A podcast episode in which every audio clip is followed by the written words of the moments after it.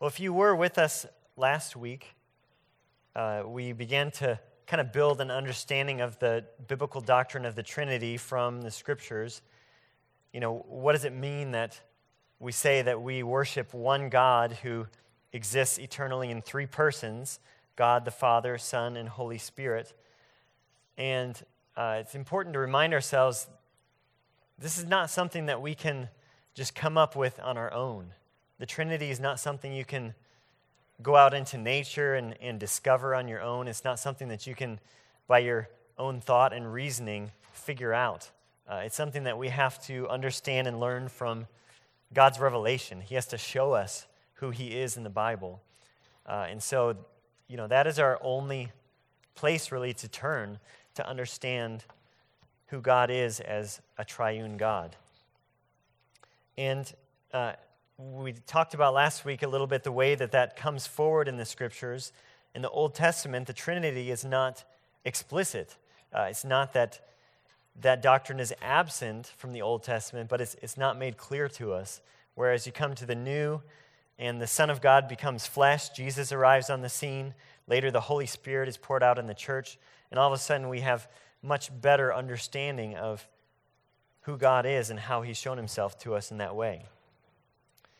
Well, before we jump uh, right back in this week, uh, I want to key off a little bit on a question that came up on the, from the end of our time last week, uh, which was, you know, Christianity sometimes comes under the accusation that, you know, you guys worship three gods. And I think Sarah had asked, what is the, what's the problem if we would just say, uh, you know, you're right, we do worship three gods. You know, what's the problem with that? That would be easier, right? The doctrine of the Trinity is much more difficult to try to explain than, than that. Well, you know, I would say a major problem with that is what happens is you divide up the Godhead if, if you're going to say, oh, there's three gods here. Uh, so all of a sudden, we don't have one being, one deity that we worship, but we have three. And there's all sorts of problems that come along with that. Like, uh, of the three, who are you going to give your primary allegiance and devotion to? Are you going to try to divide up your worship between these three gods or, or make one the, main object of your worship and, and the other two less? You know, there, there's problems with understanding the scriptures in that way. So, you know, we have this plan of salvation that's unfolding throughout the scriptures. Well, whose plan is it? Uh, if there's three gods, we've got some problem here. Maybe maybe you're going to divide things up like, oh, the, the, the Father is the God of the Old Testament. He's kind of vindictive and, and mean and wrathful. And this other God, the Son, comes in the New Testament. He's the one who brings mercy and is loving. Well, it's like, well, I'm going to choose him, you know, not this other one. Uh, and all of a sudden, you know, you're dividing up Scripture, you're dividing up God, and uh, it's a, a religion that doesn't really work. You know, we have a lot of examples in the world of what polytheism looks like uh, to worship multiple gods, and uh, it's not a coherent, unified thing, and it's very far from what the Bible presents. So, uh, we, I don't think, tend towards tritheism, as it's called, worshiping three gods uh, in our, our minds, but you know, it can be tempting to, to say that we do if, if somebody's pressing us on the Trinity and, and you know, we want to simplify it. So the problem is we can't really simplify the way that God reveals himself to us. And so we just press forward and try to understand who he is better so that we can uh, understand that correctly and also uh, explain it to others, uh, but also be proper in the way that we address God as one God, uh, both in prayer and in our worship. So, with that as a little bit of review, uh, I'll just remind you at the end of our time last week, what we were doing is we were looking at these biblical affirmations. There's one God, God exists in three persons, three distinct persons, and each of these persons is fully God. And, you know, the, the press on that usually comes with the person of Jesus. Somebody's going to want to uh, take away deity from one of the persons of the Trinity, it's typically Jesus. The reason for that, I think, is that, you know, with Jesus, we had an actual man walking on the earth. So, you know, he didn't have a, you know, a glowing halo around him as we see depicted in the artwork. So for us to say this is God, well, that's, that's pretty controversial uh, to people who don't believe that. But the, the Bible is emphatic on it. You know, throughout the New Testament in particular, the writers are again and again affirming that Jesus truly is God. And uh, one particular way that they do that is by taking Old Testament passages that are spoken uh, to or about the Lord, the God of Israel, and applying them to Jesus. So here's a little challenge I would, I would give you is when you're reading in your New Testament and you see uh, a place where it's quoting from the Old Testament and it's, it's applying this to Jesus, well, go back and read that Old Testament passage. Don't just skim over that and think, uh, whatever, this is some Old Testament stuff stuck in here. Go back and read the Old Testament. And as you do, in the Old Testament, look at what is this talking about and who is this talking about? And very often you'll find it's talking about the Lord in all caps. That is Yahweh, the God of Israel. And then the New Testament author takes and says, This is about Jesus. And that, in the Jewish context uh, of the day, is very strong uh, statement to say Jesus is the God of Israel in human flesh. And again, it's controversial, especially among Jews, but it is the way that the Bible presents Jesus. So I do want to uh, continue just by giving a couple more verses on Jesus uh, because there's so much here to look at. Uh, and I will remind you if, if you're taking notes or something, I can send you, or they're making these available, some of these uh, scripture passages. So if you want them to look at later, uh, just come talk to me, or I think in, uh, Holly has them in the office. But let me just uh, read a couple of these verses here that are very explicit about Jesus being God. Uh, we had briefly looked at the, the beginning of John, the Gospel of John, last week. When you get to verse 18 of chapter 1, John says, No one has ever seen God. And then he makes a second statement. He says, The only God who is at the Father's side, he has made him known. Well, that's really clear. So there's no one seen God, but God who's at the Father's side has made God known. So he's saying this word from the beginning, uh, who John the Baptist proclaimed is the Son of God, in chapter 1, verse 34, he has made God known and he is God. So that's, that's a very clear affirmation of Jesus as God. One other place I want to point you to, the, to on this is the book of Acts, chapter 20. And in this chapter, we have this recounting of the Apostle Paul coming to the elders of the church of Ephesus and talking to them. He's, he says he's never going to see them again. So he's giving them some final instructions. And he says there to them in Acts chapter 20, verse 28, he says, Pay careful attention to yourselves and to all the flock, that is, all the church, in which the Holy Spirit has made you overseers, to care for the church of God. And here's how he describes the church of God. He said, Which he, God, obtained with his own blood. Well, how is it that God obtains the church with his own blood? God is spirit, he doesn't have a body like us. Well, this is apparently talking about Jesus obtaining the church with his own blood. Paul calls him God there. God obtained the church with his own blood. So, so we're not seeing Jesus as some kind of appendage to God, uh, like just a messenger sent from God, but, but God himself coming in the human flesh to redeem us, to obtain the church with his blood. One other thing that Paul says is Colossians 2 9, that in Jesus, in Christ, the whole fullness of deity dwells bodily. So again, not, not, uh, he's not tasting of the divine nature, but the fullness of deity is dwelling bodily in Christ. So many affirmations there. Would anyone venture uh, to, to give a reason why it's important for us to affirm the full deity of, of Christ along with his full humanity? There's many things you could say, but uh, anyone want to raise a hand and shout one out here?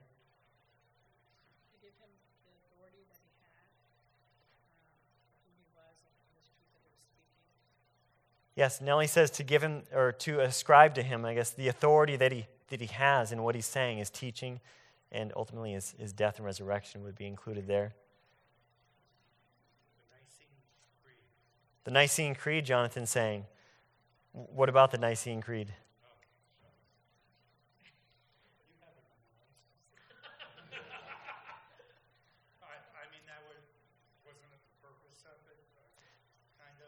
Yep. Yes, the Nicene Creed. Yep. It's, it is affirming these things that, uh, that Jesus is fully God and fully man. Uh, we will look at that actually in a few moments here, uh, a part of it. So, this, as it was mentioned this morning, you're putting yourself in the full line of church history by doing that. Uh, if you're affirming Jesus' deity, this is the church from the time of the apostles in the New Testament forward has affirmed this. So uh, there's a continuity that's there. We're not some kind of wacko offshoot uh, by affirming Jesus' full deity. Susan?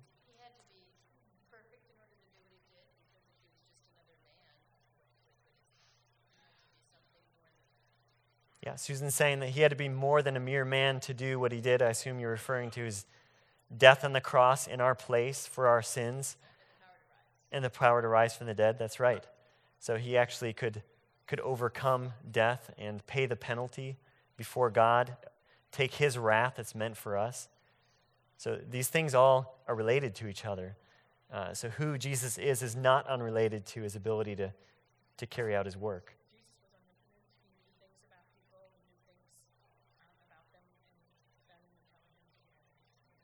Yep, Nellie's uh, mentioning I think you see in the Gospels that Jesus is saying things that he can see people's thoughts in their hearts. He knows things that we can't know. He's omnipotent, he knows everything.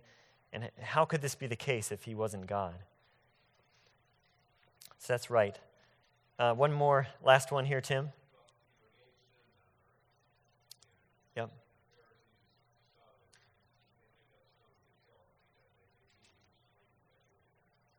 That's right. The, He's mentioning the, the, Jew, the Pharisees, uh, other Jewish people were picking up stones to cast on Jesus to kill him because he was claiming to be God. So, uh, you know, if, if we don't affirm that Jesus is fully divine, yet he's claiming to be, then we have a big problem there because either he's some lunatic or, uh, or he's lost, you know, he's off his rocker here, uh, or he's just flat out deceiver. Uh, so but if he's actually God as he says that he is, well, then he's worthy of our worship and, and our obedience. Eli, Eli last word.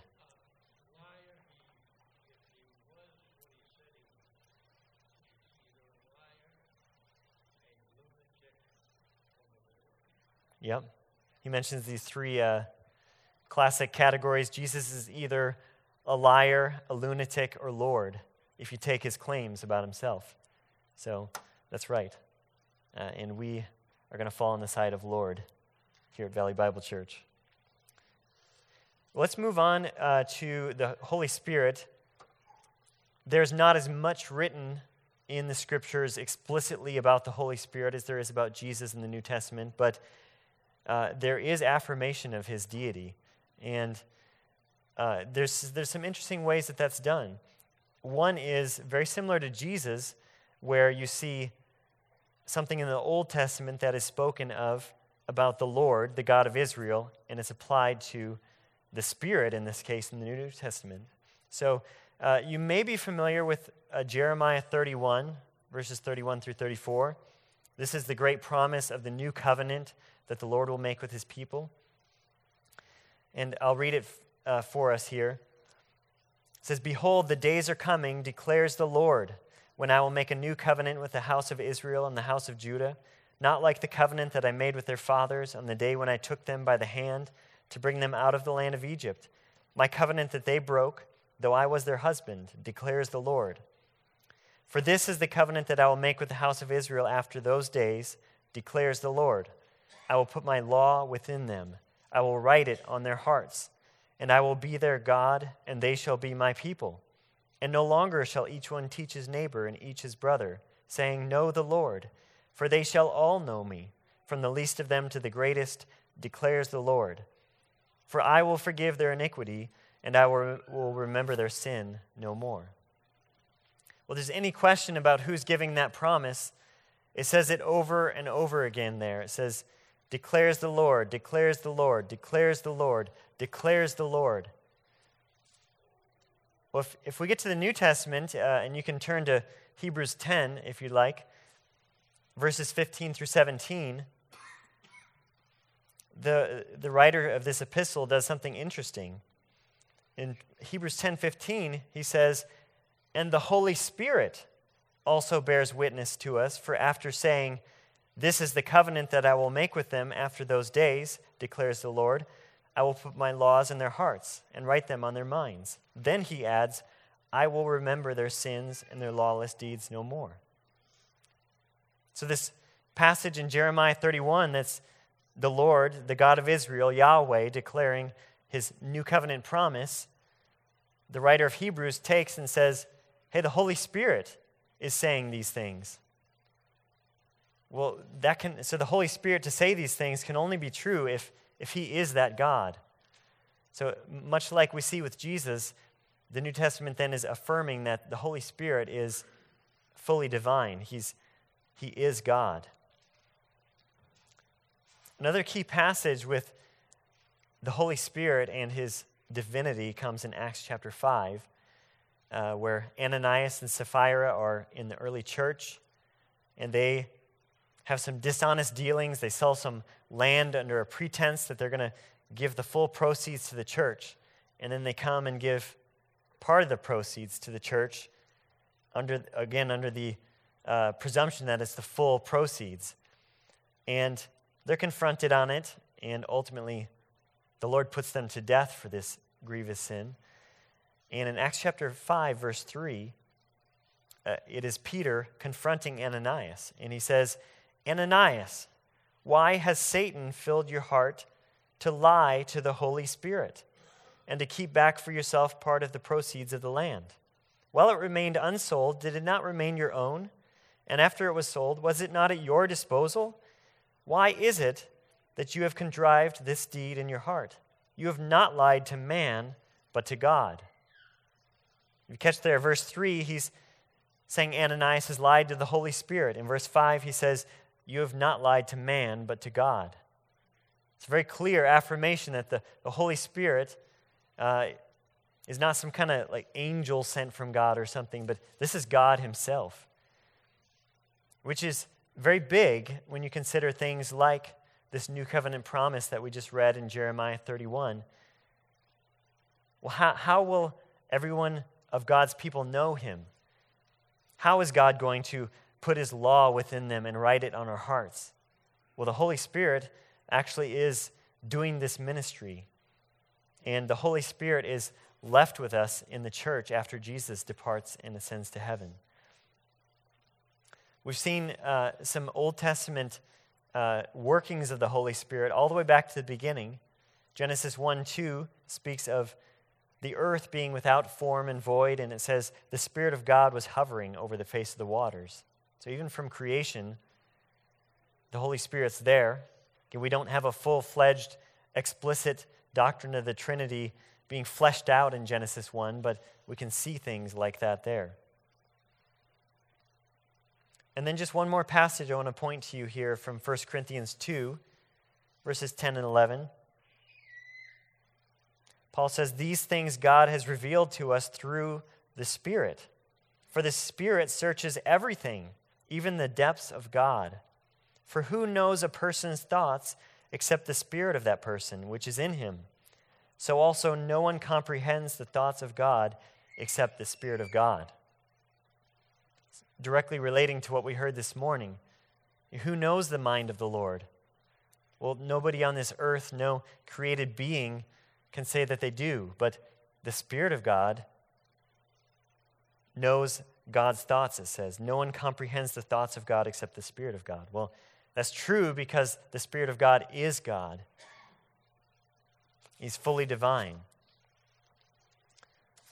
you know, so if we, we have these, these three persons being uh, described as fully God the Father, the Son, and the Holy Spirit it's, it's very difficult to fully understand this, and we can't, I think, because there's a mystery here. But there's a lot of danger that surrounds the doctrine of the Trinity. The danger is going astray from the Bible's teaching on it. One of them we mentioned a few minutes ago tritheism is denying that there is only one God. But historically, there's been some other aberrations that have come out, like modalism. You know, there's, there's one person who appears to us in different forms at different times. You know, this time he's the Father, this time he's the Son, later he's the Holy Spirit. That's a, a heretical teaching that kind of comes out of a misunderstanding of the Trinity. Uh, and it, you've seen some verses, if you were with us last week, that directly contradict that, where you see all three persons of the Trinity acting together. Arianism uh, was another historical heresy that came out of this, denying the full deity of the Son and usually the Spirit as well. Uh, you know, so you might say, like Arius himself did, that the Son was at one time created by the Father. There was a time before the Son existed, the Father created him. You might say, well, the Son was eternal, but he wasn't equal to the Father in divinity or in his, his being or his attributes. That's called subordinationism. So it's Jesus is God, but he's some kind of like lesser God. There's also adoptionism, that Jesus was born as an ordinary man, but once you get to his baptism, God adopts him as his son and he gives him some kind of supernatural powers, but he's not an eternal being. You see, all these things, they're, they're strange if you think about them, but what they are is they're kind of like taking the target and missing a little bit. Like you've got the same persons, but not quite the way the Bible describes them. Yeah.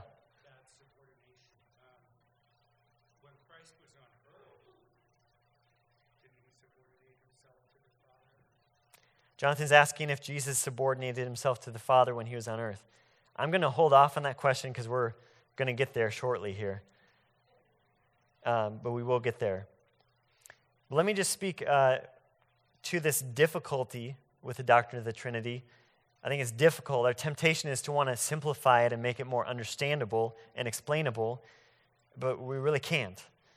Uh, and there's a theologian, actually, the men have been studying a book of his in men's equipping, J.I. Packer.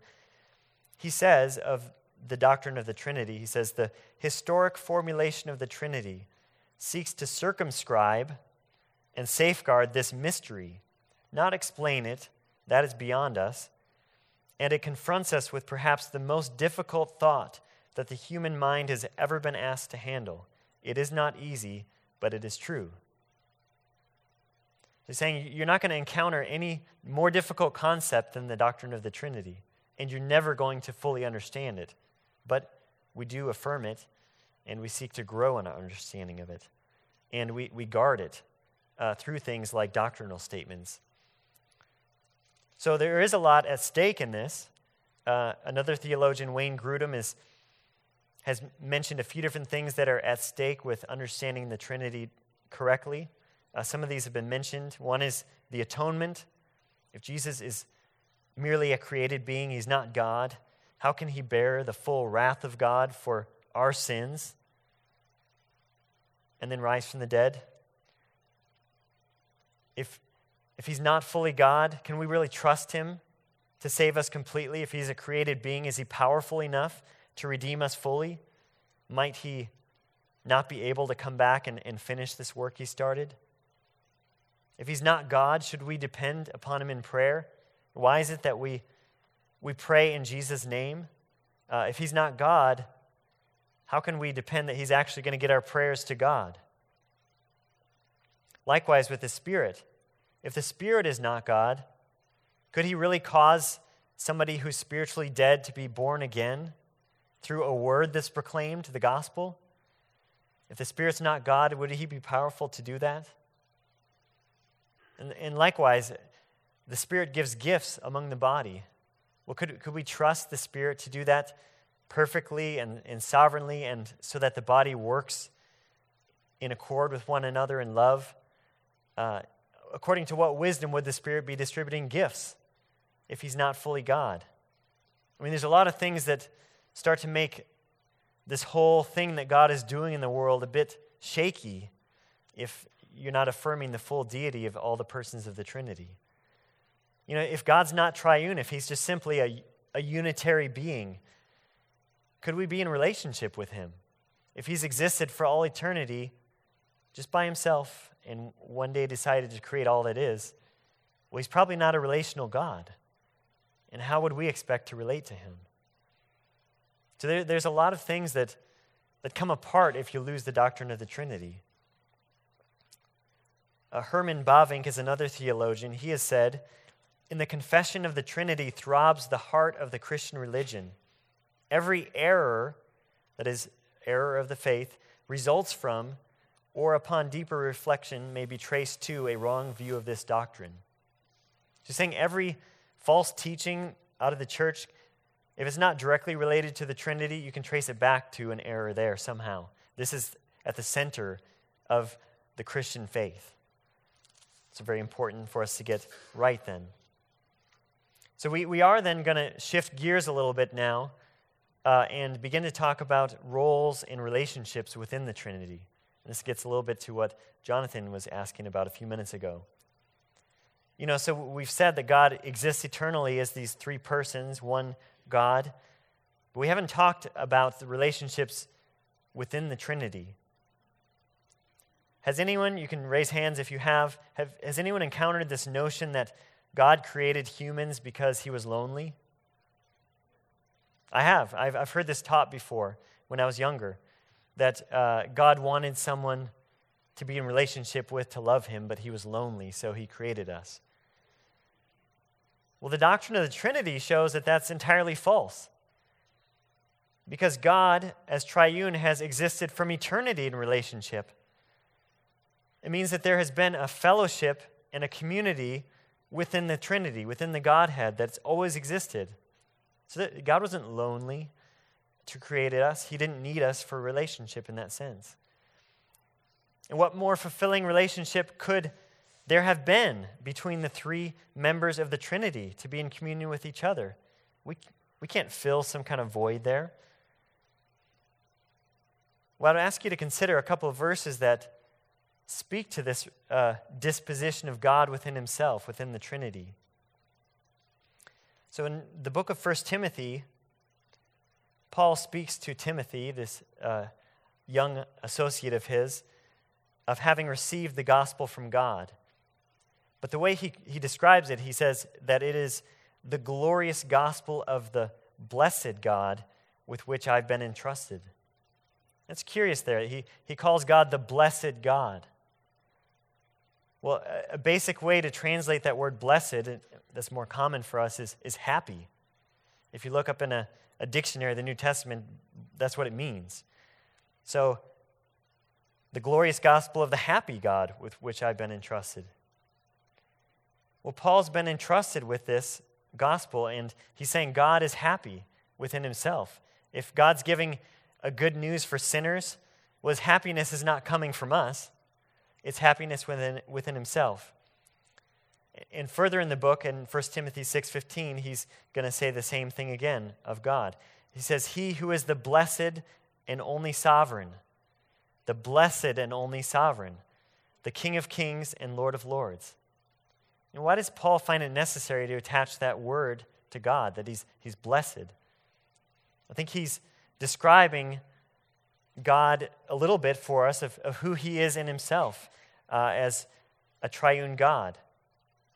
God is eternal, he can be eternally happy because he's happy in himself in relationship within the Trinity. And the amazing thing in the New Testament is that it shows us that through faith in Jesus, we are brought into this joy of God's. So, listen to the way Jesus talks about it in the parable of the talents in Matthew 25 23. You're probably familiar with this. The, the servants are given different numbers of talents. They're to do with them as the, the Lord has said, and they're, they have to give an accounting at the end of it. And at the end, Jesus says, Matthew 25, 23, that the faithful servants here, uh, on the day when their work is assessed, it says, His master said to him, the faithful servant, Well done, good and faithful servant. You've been faithful over a little. I will set you over much. Then he says, Enter into the joy of your master. So God has a joy within himself that he's welcoming his faithful servants into.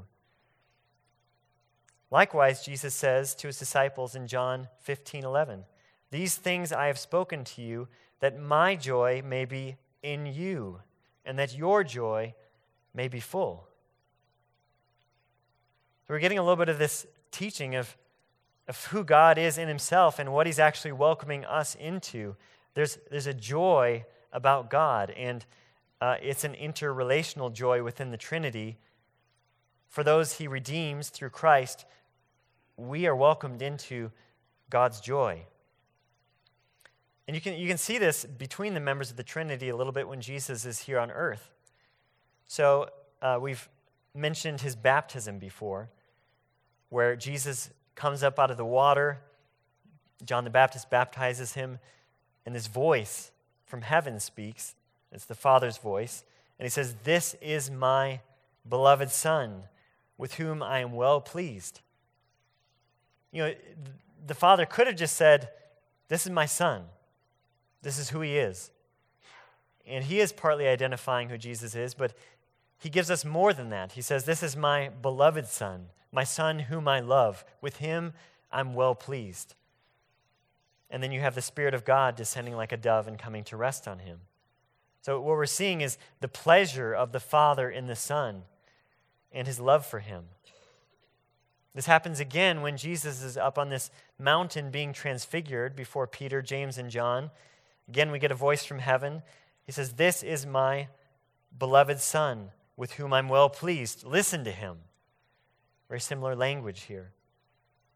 But do you, you hear the delight of the Father in the Son there? He loves, he loves his Son more than he loves anything else. He's, he's ultimately, uh, eternally delighted in his Son, and he is in his incarnation as the God man. He's delighting in him here. Jesus then later, uh, when he's preparing to go to the cross, prays to the Father.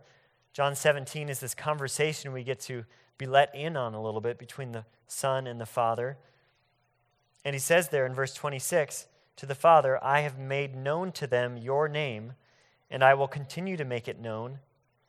Then he gives us the reason why, or the purpose of it. He says, That the love with which you have loved me may be in them, and I in them. Wow, so the Father has loved the Son, and the Son is desiring that that love of the Father's for him would be in his disciples and he in them.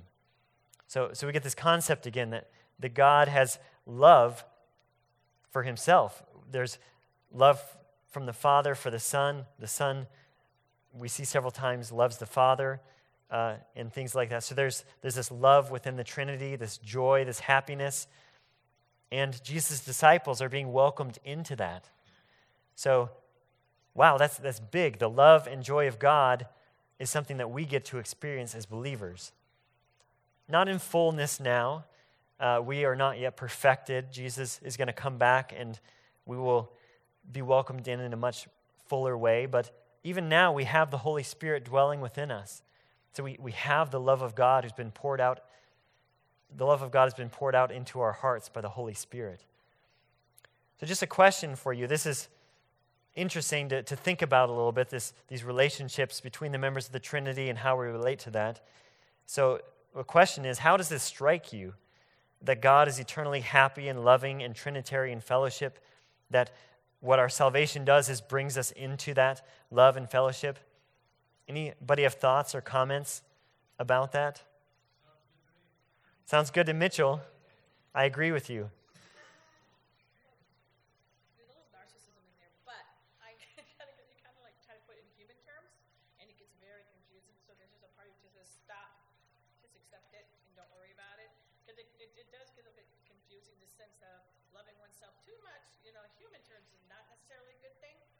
So, there, so there's a part of that where you just have to just have to stop the thought process and just say, I accept what it's saying, and, and, and I'm not understanding the full concept of it, but I trust that it's that it's true and it's right, and I will understand fully when I'm in, in your presence. Because at this point, all the human stuff that I know about self-loving and, and, and enjoying oneself puts us in a situation of not in the deity of Him and how that's totally different. And then being an identical twin, there's another part of me that's a little bit confused at this part of she's different, but we're same, 1.1, but 2. mm-hmm. So there's a lot of human things got to keep growing out of our thought processes with its understanding this concept. So for me, it's about just letting myself not think. Yeah. A brain that wants to think too much. So Nellie's mentioning the difference between, you know, we're not commanded to love ourselves, uh, you know, in this way that it seems that God is loving himself. And, and so why is there this distinction here? It's, it makes it confusing. And that's, that's a really good uh, part of it to bring out here because, you know, it's sinful for us to be just loving ourselves, you know, love yourself more than anything else. Well, that's, that's clearly in violation of God's command to love the Lord your God with all your heart, soul, mind, and strength. Why is it sinful for us to love ourselves? It's because we aren't the ultimate thing. We are not. We're not what's worthy of ultimate love and devotion and worship. God is. And we're, we're sinners. We're making ourselves an idol. That's right. Well, if God is worthy of all that, then it, it is only right and fitting for him to love what is most deserving of love and honor and worship. It's actually righteous for God to delight in himself above all else. If he delighted in something else, if he delighted in his creation more than anything else, well, that would be kind of some kind of idolatry on God's part. He'd may, be making his creation to be God. But he's the only being for which it is right and fitting to love himself above all else. Uh, and that's true for us. We are to worship and love him above all else. Neil has something to say on that.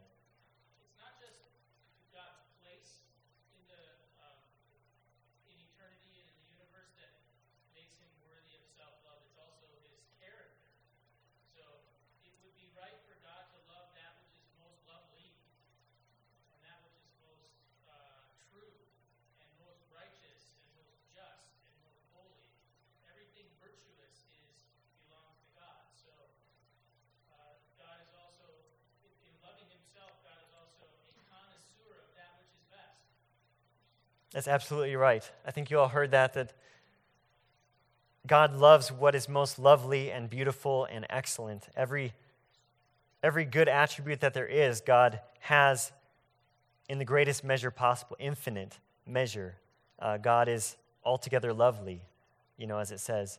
So uh, it is, it's fitting in that sense for God to, to love what is most beautiful and lovely and glorious, which is Himself. And that is not true of us. So we are also to love what is most lovely and good and glorious and beautiful. And that's also for our greatest good. Tim.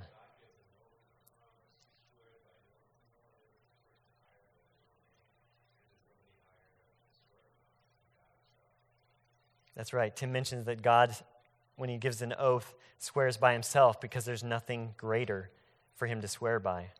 Yep, Matt.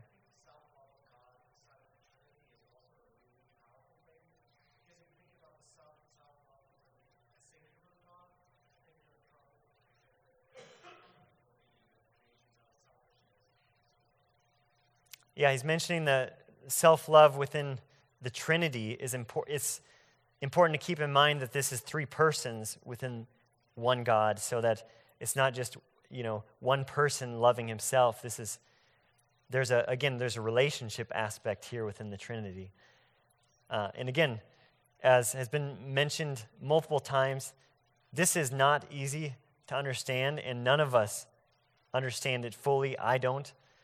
And I don't think that we will because it's beyond us.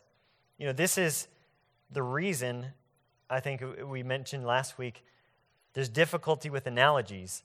Analogies can help us in some respects, thinking of there's possibility to be three and one in the same thing.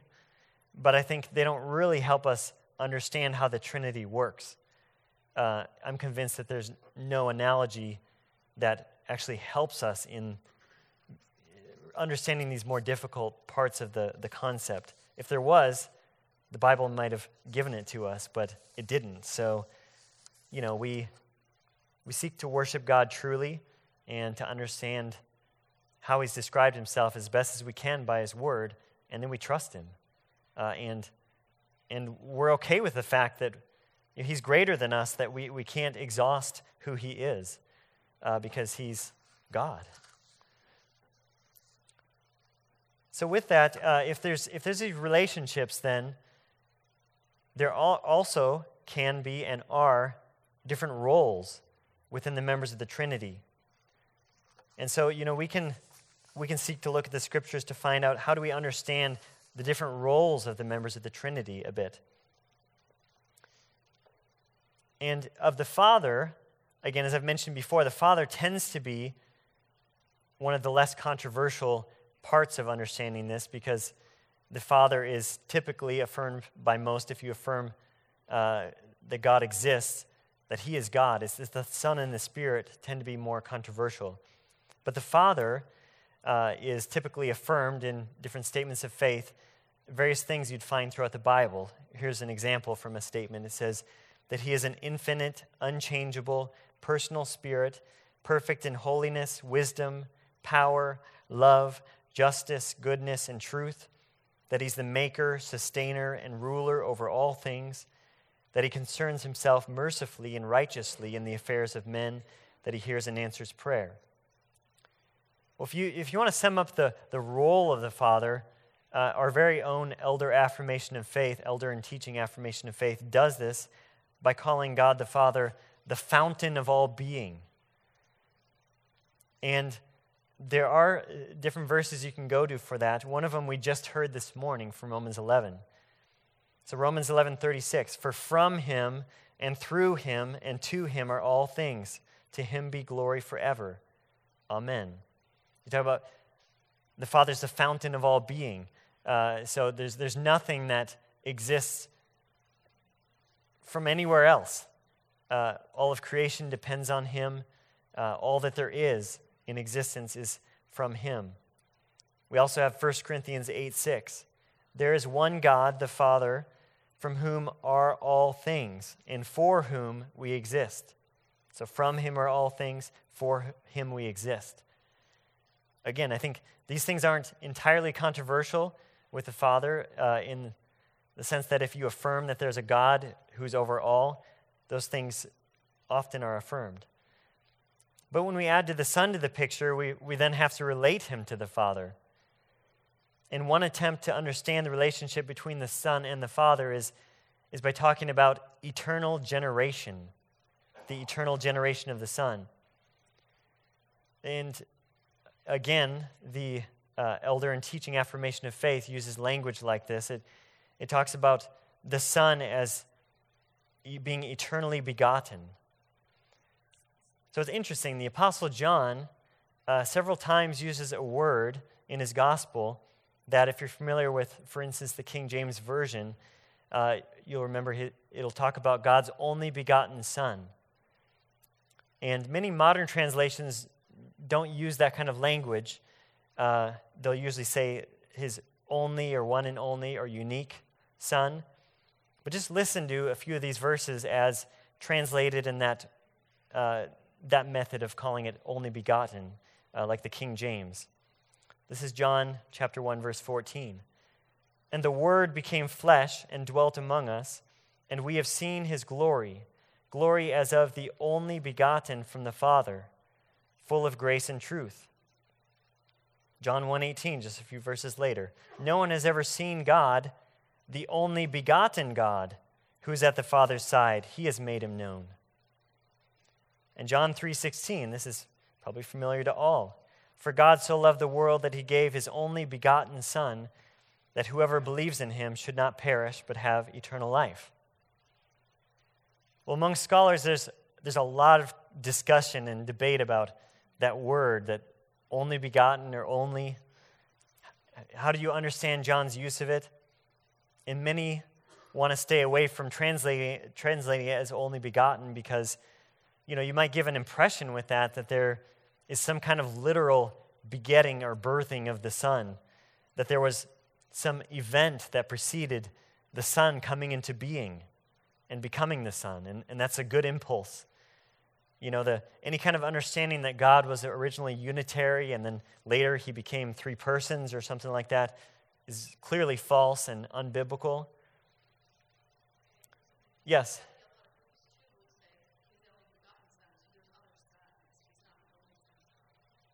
There you go. Or, or she mentioned that some groups will try to distinguish him as uh, that there's other sons there of God. Uh, so the only begotten Son, just the uniqueness of, of who Jesus is, is important. Well, if, even if you don't translate that as only begotten Son, I think you have the same difficulty just in calling him the Son. Because if, if you have a son and a father, isn't there already some kind of notion of, of a relatedness there? Listen to how uh, theologian John Frame talks about this problem. He says, The terms father and son bring to our minds the idea of generation. So even without this language of only begotten or not, we already have, we have the same problem. But when we try to apply that idea, the idea of generation, to the divine being, words fail us. When we try to refine it, to make it appropriate to the divine being, its meaning seems to slip away from us. Again, we're getting this difficulty of how do we apply these concepts to God. And to say that Jesus is the only Son, the only begotten Son of the Father, it does tell us one thing for sure at least. It tells us that he is truly God as the Father is God, that he is of the same substance as the Father. So Jesus isn't something other. The Father is God and Jesus is God. So that's really important to, to understand that if you don't understand anything else about it. But, but it's also affirming that there's, there's some kind of roles within the Trinity. There's specific roles for specific persons within the Trinity. You know, the names of Father and Son are not reversible. So, fitting for the Son being the Son, it was appropriate for him to be the one to become incarnate, to take on a human nature. Yet, it, it would not have been appropriate for the Son to send the Father into the world in this way. And Jesus makes much over the fact that he obeys the Father Yet the Father is not said to obey the Son. The Father hands his kingdom over to the Father, he receives it back from him. The Father glorifies the Son that the Son may glorify the Father. And uh, as we, we just heard there, from him and through him and to him are all things. So there's some kind of, you see this kind of ultimate, this fountain of all being that the Father is. Everything comes back to him. So I want you to listen to a couple other verses that communicate something of the role of the Son in relationship to the Father. And keep in mind as you hear, hear them, we have also this factor of incarnation at play with the Son that makes things sometimes difficult to parse out. Uh, but nonetheless, we're, we're hearing the relationship of the Son and the Father. So Colossians 1.15, He, the Son, is the image of the invisible God the firstborn of all creation. So the invisible God exists, and the image of the invisible God is Christ. Now, the firstborn part, I, I will mention to you uh, a firstborn has rights of inheritance. That's the point that Paul's making there. Uh, he's not trying to say that Jesus is the first created being or something like that. Uh, he's talking about him having rights of inheritance, but he is the image of the invisible God. Likewise, Hebrews 1 3 talks about the Son. It says, He is the radiance of the glory of God and the exact imprint of His nature, and He upholds the universe by the word of His power. Radiance of God's glory, exact imprint of His nature. You know, so we're getting some, some really big things here. Everything that God is, God the Father, the Son is as well. He's, he's got this this divinity uh, imaged forth in him eternally. In John 5, we find Jesus saying that with his voice, he can command the dead, and those who hear will live. It's a pretty big claim. Well, in verse 26, he grounds that claim by saying, For as the Father has life within himself, so he has granted the Son also to have life in himself. If I understand it correctly, to have life in yourself is something to do with self existence. God has life in himself, he's, he's self existent, and he's given life in himself to the Son, so the Son is self existent. So again, we're seeing that as the Father is, so is the Son. John 1 4 said that before the Son became flesh, in the Word was life. A similar statement there. So it's really difficult to try to understand this eternal generation or eternal begottenness of the Son. You can read a lot of books on it and find that the, the smart scholars wrestle and wrestle and wrestle over it. And that's okay. Again, this is, we're talking about God here. But he is eternally the Son of the Father, is the important thing to understand. We're getting clues, I think, within the scriptures about these roles within the Trinity, but we have to be very careful to avoid going off track into speculations. And there wasn't a time before the Son was the Son. He eternally is the Son. So there was, to say that he's eternally begotten is not to say, oh, there was some time in eternity past in which the Son was begotten. No, he's, he's eternally been the Son. So that's why we say it's, he's eternally begotten. He's always been with God. The Father did not create the Son, nor did he at some point give the Son full deity. He always had that in his being. So the fact of the Son being the Son, again, confirms that he is of the same substance as the Father. So, more than in any human situation, we can say, like Father, like Son. So, again, confusion, cloudiness, if that's here, be okay with it because it's probably not going away. Uh, but the Bible affirms these things.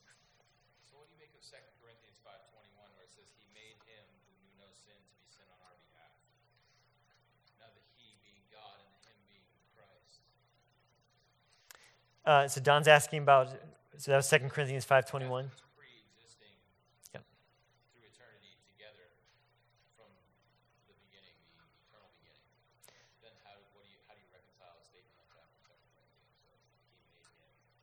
So yeah, so he's asking about how, how it could be in 2 Corinthians 5.21 that God made Christ to be sin for us who knew no sin, that in him we might become the righteousness of God. So it's not, I don't think that's talking about God making the Son in terms of creating him.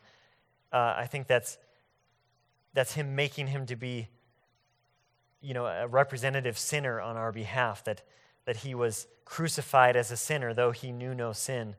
Basically, he was crucified as a substitute for us. So in eternity, Jesus wasn't sin for us, but in his incarnation as a man, he, he became our substitute. Uh, and so before he became a man, he wasn't that.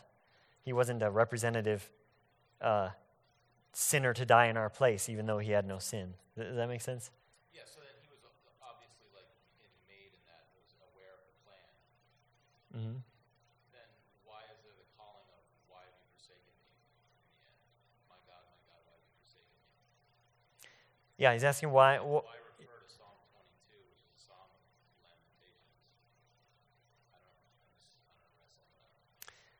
Yeah, he's asking about the why, why have you forsaken me? Uh, Psalm 22, which Jesus cries out at the cross.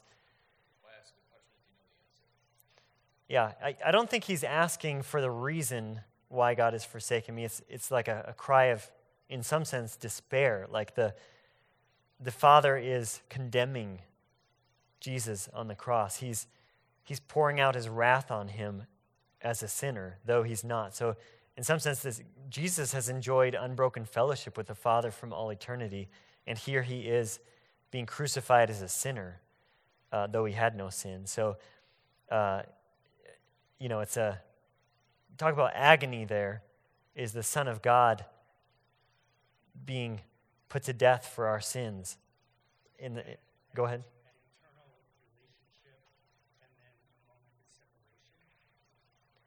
Yeah, and there's again, if you want to talk about another area where there's a lot of conversation about how do how do you work all that out uh, at the cross and in between the cross and resurrection, the the fellowship of the Father and the Son, and how He's representing us.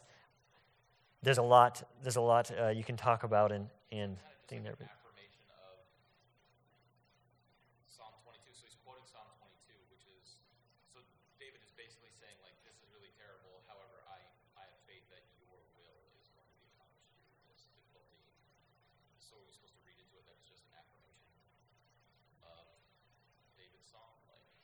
Well, I think it's a fulfillment of David's psalm. In a sense, David was experiencing some bad things in Psalm 22, you know, that he's writing about.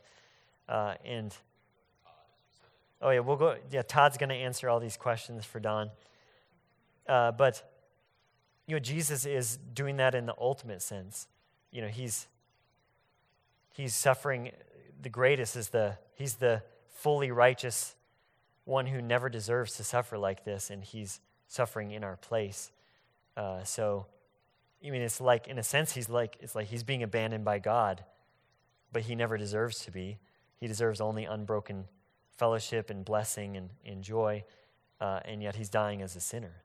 Uh, and he's, he's doing all this so that we can be redeemed, and, and it says, you know, become the righteousness of God uh, to bring us to that place. So we can talk uh, more afterward, but you know, I think, I think he's giving us some insight into what's happening there uh, by giving us that.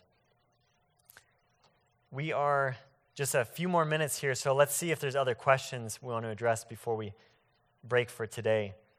I think there's a, there's a lot to chew on in the relationships the, within the Trinity. Sarah?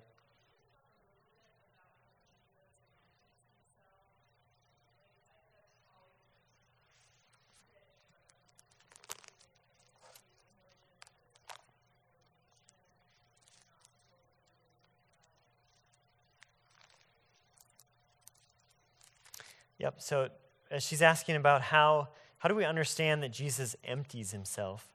Uh, I think you're probably referring to Philippians 2. Let me just read that there. Paul's exhorting the church to let each of you not look only to his own interests, this is verse 4, but also to the interests of others. Have this mind among yourselves, which is yours in Christ Jesus, who, though he was in the form of God, did not count equality with God a thing to be grasped but emptied himself, taking the form of a servant, being born in the likeness of men, and being found in human form, he humbled himself by becoming obedient to the point of death, even death on a cross. Therefore, God has highly exalted him and bestowed on him the name that is above every name, so that at the name of Jesus every knee should bow in heaven and on earth and under the earth, and every tongue confess that Jesus Christ is Lord to the glory of God the Father. So you have something described there of the Son of God, to use those words, somehow emptied himself and went down as a servant, even to death, and then he's brought back up and exalted to the highest place. Well, I think, uh, you know, when you take this together with the rest of the New Testament and the Gospels and Jesus' own teaching, what it doesn't mean is that he somehow gave up his deity or something like that. Uh, so it's pretty clear from Jesus' words, as we've, we've seen several already, that he's claiming that he is at that time God when he's walking in the earth. So he's not meaning that he gave up his deity. But he is, he is not exercising it as he could. Uh, his, you know, so he has the power to do anything. We just read that he upholds the universe by the word of his power. Uh, and even when he's going to the cross, he could, he could strike down all of his enemies just with a word. You know, he says, I could call for 12 legions of angels. So, uh, but he's, he's not exercising these things in the way that he could. Uh, he's, he's humbling himself by taking on a human nature, and that's not replacing his divine nature. This is how I understand it. But he's, he's taking additionally a human nature uh, to himself, and in some sense, he's giving up his, his rights to use these, uh, or I mean, he's just not exercising them, so to speak, in that he's, he's going to go through all this suffering and give himself limitations. But I mean, it's a really difficult thing to understand how, how in one person do you have the divine nature and being and a human nature and being? How, how do you even understand that? Um, so, My, my concept is Go ahead. that Christ walked in, Eve, in Eden, in, in the spiritual flesh as, as, as Christ. When he came as man, he became the flesh of man. So he, for the first time, he could stub his toe and feel it. Could he stub his toe in the garden and feel it? So, so for me, it's about um, what he's feeling is what we feel as human beings. He's actually feeling all the sensations of being man. And so with that, there's pain, and there, you know, that, that he could be, that he didn't have to experience a physical cells being hurt because he didn't have a fleshy body before. So for me, it makes a lot more sense that he has his, I don't want to feel this because it's going to hurt, you know? So there's a flesh body that's going to be hurt, that's spiritually, spiritually he knows that it has to be what it needs to do, and he, and he knows the end result, and he knows the thing, you know, yes, but he actually, for the first time, God is experiencing fleshy feelings of, of what's like to stub a toe, or, you know, so to me it makes more sense of, he's not just his nature of human, he's feeling the physicalness of being human at that time as Christ. Yeah, she's mentioning the Jesus experienced what we experience as humans. You know, the, he's exposed to temptation. He's he's got to eat and sleep, like all this stuff. Uh, so it's a very humbling thing. But ultimately, he's humbling himself to the point of death. It says there. So he's learning obedience through what he suffered and and so forth. Uh, and these are these are difficult things. But he's feeling the emotions also. He's feeling the emotions. Yep. but the emotions that he has, and that, that on top of it is Yep. So that's true. He's, he's feeling the emotions, all of it. Uh, this is the last word, Tim.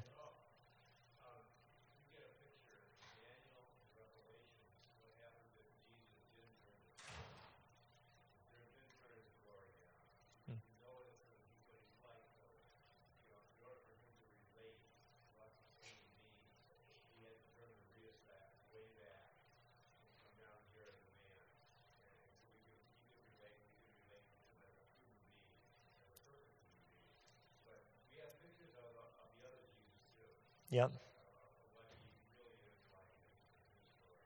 Yeah, if you think about it, when Jesus walked on the earth, people who didn't believe in him, all they saw was a man. So his divine glory was not on display. There's a glimpse of it at the Transfiguration, for instance, and, and he rises in glory and ascends and, and all of that. But, but you could say that his glory was veiled. So um, I'm going to stop here. Brian will say other words because he was opening his mouth here. But uh, let me pray for us, and uh, we can talk more afterwards too.